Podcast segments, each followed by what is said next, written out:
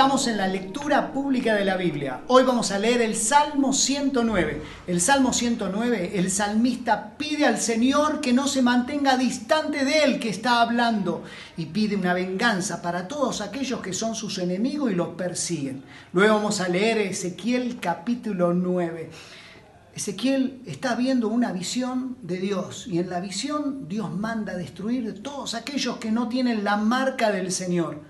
Ezequiel se postra y dice, Señor, ¿por qué haces esto? Y Dios le contesta, por el pecado de Judá y de Israel. Y luego vamos a escuchar 2 Timoteo capítulo 2. En este capítulo me encanta y lo disfruto porque habla del discipulado, de lo que has escuchado de mí. Esto enseña a otros hombres para que sean fieles. Y da tres ejemplos. El ejemplo del atleta, el ejemplo del labrador y el ejemplo del soldado. Cada uno de ellos tiene una virtud, la disciplina, el trabajo y la obediencia. Disfrutemos de la lectura pública de la Biblia. El libro de Salmos, capítulo 109. Oh Dios, a quien alabo, no te quedes distante y callado mientras los perversos me calumnian y dicen mentiras acerca de mí. Me rodean con palabras de odio y sin razón pelean contra mí. Yo los amo, pero ellos tratan de destruirme con acusaciones, incluso mientras oro por ellos. Me devuelven mal por bien y odio a cambio de mi amor. Dicen, consigan a un malvado para que se ponga en su contra. Envíen a un acusador para que lo lleve a juicio. Cuando llegue el momento de juzgar su caso, que lo declaren culpable tomen como pecados sus oraciones, que sean pocos sus años, que otro tome su lugar, que sus hijos queden huérfanos de padre y su esposa quede viuda, que sus hijos vaguen como mendigos y que los echen de sus hogares destruidos, que los acreedores se apoderen de toda su propiedad y que los extraños se lleven todo lo que ha ganado que nadie sea amable con él, que ninguno tenga piedad de sus hijos sin padre, que toda su descendencia muera, que el nombre de su familia quede borrado en la próxima generación, que el Señor jamás olvide los pecados de su padre, que los pecados de su madre nunca se borren de los registros, que el Señor siempre recuerde estos pecados, y que su nombre desaparezca de la memoria humana. Pues rehusó mostrar bondad a los demás, persiguió al pobre y al necesitado, y acosó hasta la muerte a los de corazón quebrantado. Le encantaba maldecir a otros. Ahora maldícelo tú a él. Jamás bendijo a nadie, ahora no lo bendigas a él. Maldecirle resulta tan natural como la ropa que usa, o el agua que bebe, o los alimentos deliciosos que come. Ahora que sus maldiciones se vuelvan en su contra y se le peguen como la ropa, que le aprieten como un cinturón. Que esas maldiciones sean el castigo del Señor para los acusadores que hablan mal de mí. Pero a mí trátame bien, oh Señor soberano. Por el honor de tu propia fama, rescátame, porque eres tan fiel y tan bueno. Pues soy pobre y estoy necesitado, y mi corazón está lleno de dolor. Me desvanezco como una sombra al anochecer. Me quitan de encima como una langosta. Mis rodillas están débiles de tanto ayunar y estoy reducido a piel y huesos. Soy objeto de burla para la gente.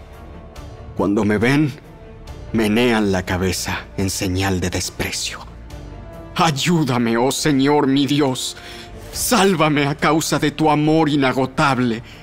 Haz que vean que esto proviene de ti, que tú mismo lo has hecho, Señor. Entonces, que me maldigan si quieren pero tú me bendecirás. Cuando me ataquen serán deshonrados.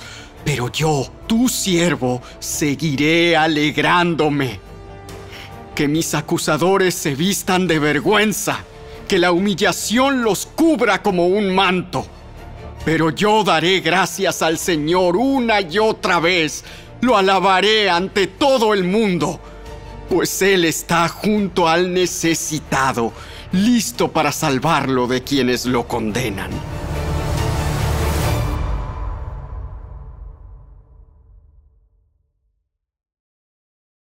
El libro de Ezequiel, capítulo 9. Luego, oí al Señor decir a los demás hombres, Síganlo por toda la ciudad y maten a todos los que no tengan la marca en la frente. No tengan compasión, no tengan lástima de nadie. Mátenlos a todos, ancianos, jóvenes, muchachas, mujeres y niños. Sin embargo, no toquen a ninguno que tenga la marca. Comiencen aquí mismo, en el templo. Entonces ellos comenzaron matando a los 70 líderes. Contaminen el templo. Llenen los atrios con cadáveres. Vayan. Entonces ellos salieron y comenzaron la masacre por toda la ciudad. Mientras mataban a la gente, yo me quedé solo. Caí con el rostro en tierra y clamé. Oh Señor soberano, ¿acaso tu furia contra Jerusalén destruirá a todos los que queden en Israel? Me contestó. Los pecados del pueblo de Israel y Judá son muy, pero muy grandes. La tierra está llena de homicidios. La ciudad está colmada de injusticia. Ellos dicen, el Señor no lo ve. El Señor ha abandonado esta tierra. Por eso no les perdonaré la vida, ni les tendré compasión. Les daré todo su merecido por lo que han hecho. Luego regresó el hombre vestido de lino, que llevaba el estuche de escriba, e informó. Ya hice lo que me ordenaste.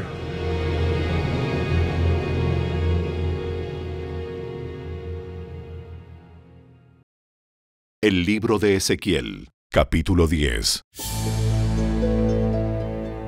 En mi visión, vi que por encima de la superficie de cristal que estaba sobre las cabezas de los querubines, había algo que parecía un trono de lapislázuli. Entonces el Señor le habló al hombre vestido de lino y le dijo, Métete entre las ruedas que giran debajo de los querubines, toma un puñado de carbones encendidos y espárcelos sobre la ciudad. Así que el hombre lo hizo mientras yo observaba. Cuando el hombre entró allí, los querubines estaban de pie, en la parte sur del templo, y la nube de gloria llenaba el atrio interior. Entonces la gloria del Señor se elevó por encima de los querubines y se dirigió hacia la entrada del templo. El templo se llenó con esa nube de gloria, y el atrio resplandeció con la gloria del Señor. El sonido de las alas de los querubines sonaban como la voz del Dios Todopoderoso, y podía oírse hasta en el atrio exterior. El Señor le dijo al hombre vestido de lino, Métete entre los querubines y toma algunos carbones encendidos de entre las ruedas. Entonces el hombre entró y se paró junto a una de las ruedas. Luego, uno de los querubines extendió la mano y tomó algunas brasas de en medio del fuego, que ardía entre ellos. Puso las brasas en las manos del hombre vestido de lino, y el hombre las tomó y salió de allí. Todos los querubines tenían debajo de sus alas lo que parecían ser manos humanas. Me fijé, y cada uno de los cuatro querubines tenía una rueda a su lado, y las ruedas brillaban como el berilo. Las cuatro ruedas eran semejantes entre sí y estaban hechas de la misma manera. Dentro de cada rueda había otra rueda que giraba en forma transversal. Los querubines podían avanzar de frente en las cuatro direcciones, sin girar mientras se movían. Iban derecho en la dirección que tuvieran frente a ellos y nunca se desviaban.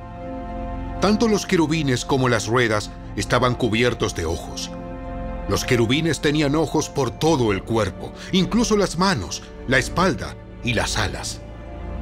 Oí que alguien hablaba de las ruedas como las ruedas que giran. Cada uno de los cuatro querubines tenía cuatro caras. La primera era la cara de un buey. La segunda era una cara humana. La tercera era la cara de un león. Y la cuarta era la cara de un águila. Luego los querubines se elevaron. Eran los mismos seres vivientes que yo había visto junto al río Quebar. Cuando los querubines se movían, las ruedas se movían con ellos. Cuando elevaban las alas para volar, las ruedas permanecían con ellos. Cuando los querubines se detenían, las ruedas también se detenían.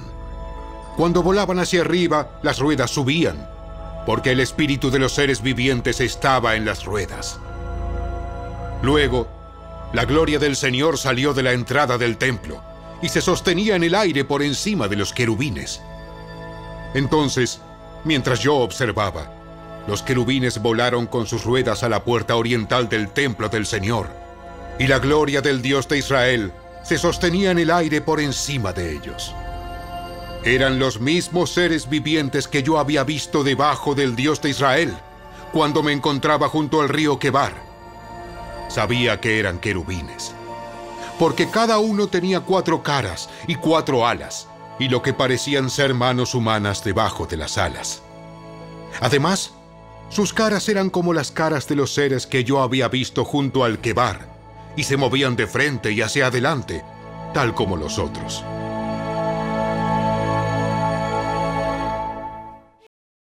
El libro de Ezequiel, capítulo 11. Luego el Espíritu me levantó y me llevó a la entrada oriental del templo del Señor, donde vi a 25 hombres prominentes de la ciudad. Entre ellos estaban Jaazanías, hijo de Asur, y Pelatías, hijo de Benaía, quienes eran líderes del pueblo. El Espíritu me dijo, Hijo de hombre, estos son los hombres que piensan hacer maldades y dan consejos perversos en esta ciudad. Le dicen al pueblo, ¿acaso no es un buen momento para construir casas? Esta ciudad es como una olla de hierro. Aquí adentro estamos a salvo como la carne en la olla. Por lo tanto, hijo de hombre, profetiza contra ellos en forma clara y a viva voz. Entonces vino sobre mí el Espíritu del Señor, y me ordenó que dijera, Esto dice el Señor a los habitantes de Israel. Yo sé lo que ustedes hablan, porque conozco cada pensamiento que les viene a la mente. Ustedes asesinaron a muchos en esta ciudad y llenaron las calles con cadáveres. Por lo tanto, esto dice el Señor soberano. Es cierto que esta ciudad es una olla de hierro, pero los trozos de carne son las víctimas de la injusticia de ustedes. En cuanto a ustedes, pronto los sacaré a rastras de esta olla. Les haré caer la espada de la guerra que tanto temen, dice el Señor soberano. Los expulsaré de Jerusalén y los entregaré a extranjeros que ejecutarán mis castigos contra ustedes. Serán masacrados hasta las fronteras de Israel. Ejecutaré juicio contra ustedes y sabrán que yo soy el Señor. No, esta ciudad no será una olla de hierro para ustedes, ni estarán a salvo como la carne dentro de ella. Los juzgaré, incluso hasta las fronteras de Israel y sabrán que yo soy el Señor. Pues se negaron a obedecer mis decretos y ordenanzas. En cambio han imitado las costumbres de las naciones que los rodean. Mientras yo aún profetizaba, murió de repente Pelatías, hijo de Benaía. Entonces caí rostro en tierra y clamé, Oh Señor soberano, ¿vas a matar a todos en Israel? Luego recibí este mensaje del Señor. Hijo de hombre, el pueblo que aún queda en Jerusalén habla de ti, de tus parientes y de todos los israelitas desterrados. Dicen, ellos están lejos del Señor así que ahora Él nos ha dado a nosotros la tierra que les pertenecía. Por lo tanto, diles a los desterrados, esto dice el Señor soberano. A pesar de que los esparcí por los países del mundo, yo seré un santuario para ustedes durante su tiempo en el destierro. Yo, el Señor soberano, los reuniré de entre las naciones a donde fueron esparcidos, y les daré una vez más el territorio de Israel. Cuando los israelitas regresen a su patria, quitarán todo rastro de sus imágenes repugnantes y sus ídolos detestables. Les daré integridad de corazón y pondré un espíritu nuevo dentro de ellos. Les quitaré su terco corazón de piedra y les daré un corazón tierno y receptivo, para que obedezcan mis decretos y ordenanzas. Entonces verdaderamente serán mi pueblo y yo seré su Dios. Sin embargo, a todos los que añoren las imágenes repugnantes y los ídolos detestables, les daré su merecido por sus pecados. Yo, el Señor soberano, he hablado. Luego los querubines desplegaron las alas y se elevaron por el aire, con las ruedas junto a ellos y la gloria del Dios de Israel se sostenía en el aire por encima de ellos. Entonces, la gloria del Señor se levantó de la ciudad y se detuvo sobre la montaña que está al oriente. Después, el Espíritu de Dios me llevó de regreso a Babilonia, al pueblo desterrado. Así terminó la visión de mi visita a Jerusalén. Entonces, les relaté a los desterrados todo lo que el Señor me había mostrado.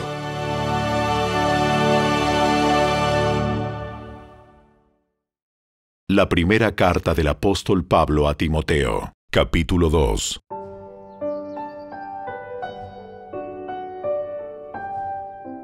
En primer lugar, te ruego que ores por todos los seres humanos. Pídele a Dios que los ayude. Intercede en su favor y da gracias por ellos. Ora de ese modo por los reyes y por todos los que están en autoridad, para que podamos tener una vida pacífica y tranquila, caracterizada por la devoción a Dios y la dignidad.